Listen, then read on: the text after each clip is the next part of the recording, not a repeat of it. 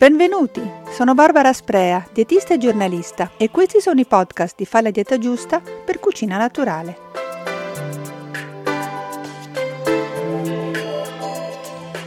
Starnuti a raffica, naso congestionato, prurito alle mucose di naso, bocca e gola, congiuntivite, disturbi del sonno e anche asma o tosse sintomi disturbanti e ben noti a chi soffre di allergia ai pollini, detta anche pollinosi o rinite allergica stagionale, e che un tempo era chiamata febbre da fieno, e che, come si può capire dal mio naso tappato di oggi, non mi sono affatto sconosciuti. Chi ne è soggetto come me può in parte consolarsi perché è in buona compagnia. Le riniti stagionali sono tra le reazioni allergiche più diffuse, con una prevalenza che va dal 10 al 20% nella popolazione mondiale. Arrivando all'alimentazione, la dieta, sebbene non in modo risolutivo, meglio chiarirlo subito, può comunque svolgere un ruolo non del tutto trascurabile, agendo su più fronti, ad esempio riducendo l'infiammazione dell'organismo stressato dall'allergia, in modo che i sintomi possano ridursi di entità. Allo stesso tempo esistono alcuni casi, oppure classi di alimenti o ancora sostanze aggiunte ai cibi, che al contrario possono peggiorare la sintomatologia allergica. Insomma, Oggi parliamo del rapporto tra allergie stagionali e dieta e di come la tavola può aiutarci a stare meglio o anche peggio in certi casi. Ma è meglio saperlo, no? Un'infiammazione da spegnere. In linea generale l'alimentazione da seguire dovrebbe essere il più possibile semplice, basata su alimenti al naturale e salutari, che aiutino l'organismo a lavorare meglio, flora intestinale compresa. A questo proposito, in questi ultimi anni alcuni studi hanno mostrato che alcuni particolari ceppi batterici del nostro microbiota sono in grado di alleviare i sintomi da rinite allergica e anche di ridurre la durata e l'impatto delle infezioni respiratorie.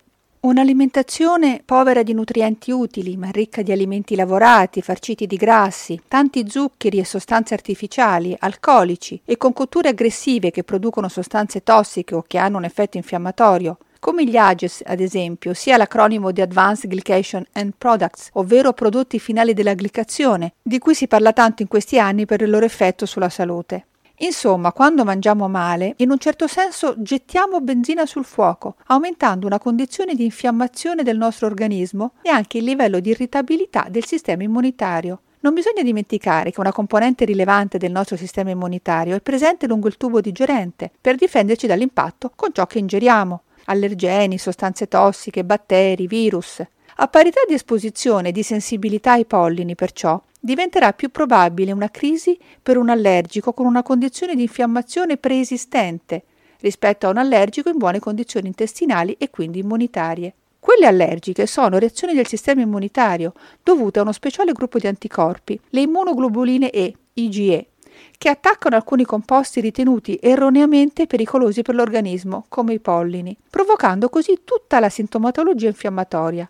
E in effetti l'ideale per gli allergici sarebbe iniziare già in inverno a seguire una dieta buona, ossia antinfiammatoria, per arrivare alla stagione dei pollini in condizioni ottimali per il sistema immunitario, che per qualche mese sarà duramente impegnato.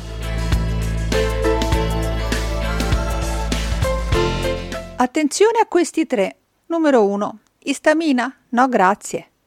L'istamina è uno dei mediatori delle reazioni infiammatorie allergiche e la sua liberazione in circolo provoca la maggior parte dei sintomi tanto che i farmaci anche da banco normalmente usati per ridurre i sintomi appunto delle riniti allergiche sono gli antistaminici. Questa sostanza però è presente in molti cibi come i formaggi fermentati, i salumi, i pesci conservati, i cibi in scatola, anche di origine vegetali come quelli fermentati, ad esempio i crauti, le salse confezionate come il ketchup o la salsa di soia e in misura minore anche negli ortaggi come spinaci e pomodori. A questi si sommano gli alimenti in grado di indurre la liberazione di istamina in circolo, cosiddetti istaminoliberatori. Qualche esempio? Il cioccolato, le fragole, la frutta esotica, la frutta a guscio, come le noci, le mandorle, le arachidi, i pesci, i crostacei, i frutti di mare, la carne suina. In più contengono istamina anche le bevande nervine come caffè, tè nero e cioccolata o anche quelle che contengono caffeina come le cole, il cui abuso comunque non è mai consigliabile. Lo stesso vale per moltissime bevande alcoliche, a partire dal vino, ma anche la birra e molti liquori. Insomma, se dopo una cena a base di formaggi stagionati, crostacei, alcolici e cioccolato aumentano i sintomi allergici, forse adesso è più facile capirne il perché. Numero 2. Le reazioni crociate. Pollini e alimenti possono contenere le stesse sostanze in grado di scatenare le reazioni allergiche e può capitare che una persona appunto allergica ai pollini di certe piante abbia delle reazioni avverse in seguito al consumo di frutta e verdura contenenti gli stessi composti allergizzanti. Si tratta delle cosiddette allergie crociate, la cui manifestazione clinica più frequente è la sindrome orale allergica SOA, caratterizzata da prurito, arrossamento e gonfiore alle labbra e al cavo orale. Ad esempio, possono verificarsi delle reazioni se un allergico alle betulle mangia mele, pere, albicocche o kiwi, mentre chi lo è alle graminacee può avere dei fastidi con il melone, l'anguria e il pomodoro. Normalmente però non è necessario eliminare dalla dieta tutti gli alimenti provenienti dalla stessa famiglia botanica, rischiando così di seguire un'alimentazione carente e sbilanciata. Difatti non è affatto automatico che chi soffre di pollinosi abbia sempre anche una reazione avversa ai cibi incrociati, diciamo così. È comunque utile per un allergico esserne a conoscenza, per poter riconoscere in modo tempestivo gli eventuali sintomi. Va anche detto che in genere è sufficiente la cottura dei vegetali a rischio per annullare le possibili reazioni crociate. Numero 3. Additivi e rinite. Una delle ragioni per cui è bene preferire alimenti più possibili al naturale e quindi freschi e poco lavorati sta anche nell'assenza di additivi come i conservanti, ossia i solfiti, i nitrati, i coloranti o gli esaltatori di sapore come il monosodio glutammato. Nelle persone più sensibili queste sostanze possono causare diversi sintomi come quelli di carattere respiratorio, in particolare asma e rinite, che perciò possono andare ad aggravare i sintomi già presenti della pollinosi stagionale. Cosa non deve mancare a tavola? Primo, le vitamine. È importante assumere tutti i giorni alimenti ricchi di vitamine, antiossidanti come la, la C e la E, in particolare della vitamina C, che ha una specifica azione antiallergica. È stato dimostrato dalla ricerca che mangiare cibi ricchi di vitamina C riduca i sintomi della rinite allergica. Questa vitamina però, come è noto, è termolabile, non regge la cottura, quindi l'ideale sarebbe assumerla dalla frutta e dagli ortaggi crudi. E in caso di allergie crociate, bisognerà fare uno sforzo in più e trovare i vegetali crudi che non danno fastidio alle mucose.